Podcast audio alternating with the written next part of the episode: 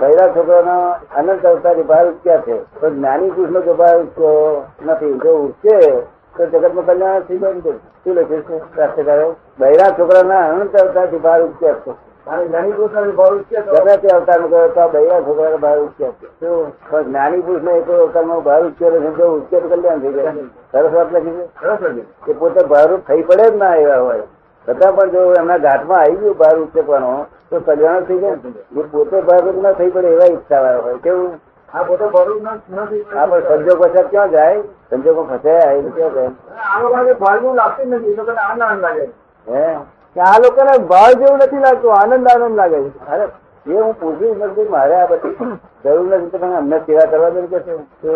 એટલે મને ખૂબ આનંદ થાય મેં કીધું, આ બધું તમને બધા ના ફાવતા કે અમને જ ફાવે જ છે અમારે તો ગુરુમાં બધું જ કામ કર્યું તમે મેં મોડવા કર્યું હતું. મેં તો પગે ગરમ પાણી રેડું ઉડું બધું મોડવા કર્યું હતું કે જ્ઞાની પુરુષ નો ભાવ ઉઠ્યો નથી જ્ઞાની પુરુષ નો ભાવ ઉઠ્યો તો તમે કશું રહી કરવા કલ્યાણ કરવાનું બાકી શું રહ્યું એમને પણ બાકી નથી. હમ? બરોબર. તો જ્ઞાની પુરુષ સગન કેમ ના આવે કે જ્ઞાની પુરુષ કશું જ ના આવે. હા એને ઈચ્છા જ નહીં જેને કોઈ પણ પ્રકારની ઈચ્છા નથી એ સુધા સંગત્યામાં આવે આવે જ નહીં. તો સુધરા તેને સંગત્યામાં લાવે તમારું ગુણ જાગે તારે. શું કરે આ ગુજરાત પર દુનિયા પણ આ શૂન્ય લાગે છે. જોન બે મહિનામાં જઈએ છે ને ત્યાં આગળ. સેવા કરે છે એમ.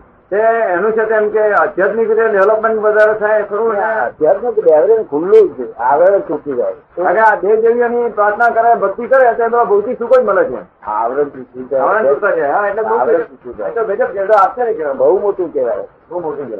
આવરણ જ છૂટી જાય નીરુબેન શું આવરણ છૂટે છે હું જોઉં છું એ જાણે. શું કરે?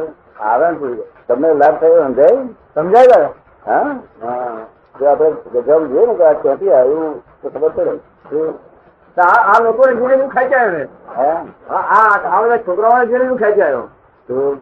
આ બધા છોકરાઓને જોઈને જ હું ખેંચાયો એટલે એમણે આ લોકોનો જે આનંદ જોયો છે આ તમે- અને આપણે- એક્સ્ટ્રા આઈટમ છે શું છે એક્સ્ટ્રા આઈટમ એક્સ્ટ્રા આઈટમ એટલે શું સમજ્યા તમે બરોબર. તમારે મારે કરાર હોય પૂરતી જ વાતો કરવાની હોય તો એક્સ્ટ્રા છે એવું તમારે ના બોલાય અને તમે બોલો તો તમારે એના પેમેન્ટ કરવું પડશે શું કહ્યું હા, એટલે extra બોલે એટલે payment કરવું પડે. હા એક માણસ આવ્યો હતો આપણો મહાત્મા એટલે પંદર હજાર નું દેવું થઈ ગયું છે ગરીબ માણસ હતો પંદર હજાર નું દેવું થઈ ગયું હતું એક એક ઉઘવાણ વાળો એમ તડકા ચૂક્યો તો હવે પાંચસો રૂપિયા મારે તો હું તડકા ચૂક્યો કરે વાર એકડી એ ગાળો ઘોડે આમ કરે છે. પછી આવીને મને કહેતો હતો મને કહે આવું ગાળો પડે હું કીધું એને કહી દઈશું કે ભાઈ તમારા રૂપિયા મારે આપવાના છે અને મારી પાસે આવે જ તરત જ આપી દેવા પણ જો તમે ગાળો પડશો તો એક ગાળો તો વીસ રૂપિયા કાપી દઉં એક્સ્ટ્રા આઈટમ કરો તમારા Extra item. પછી તમારા જ કોઈ પૈસા કુવો હતા ઘર નથી આવી કોઈને ગાળ પડવાની રાઈટ નથી તો આ ગામડાઓનો right નથી.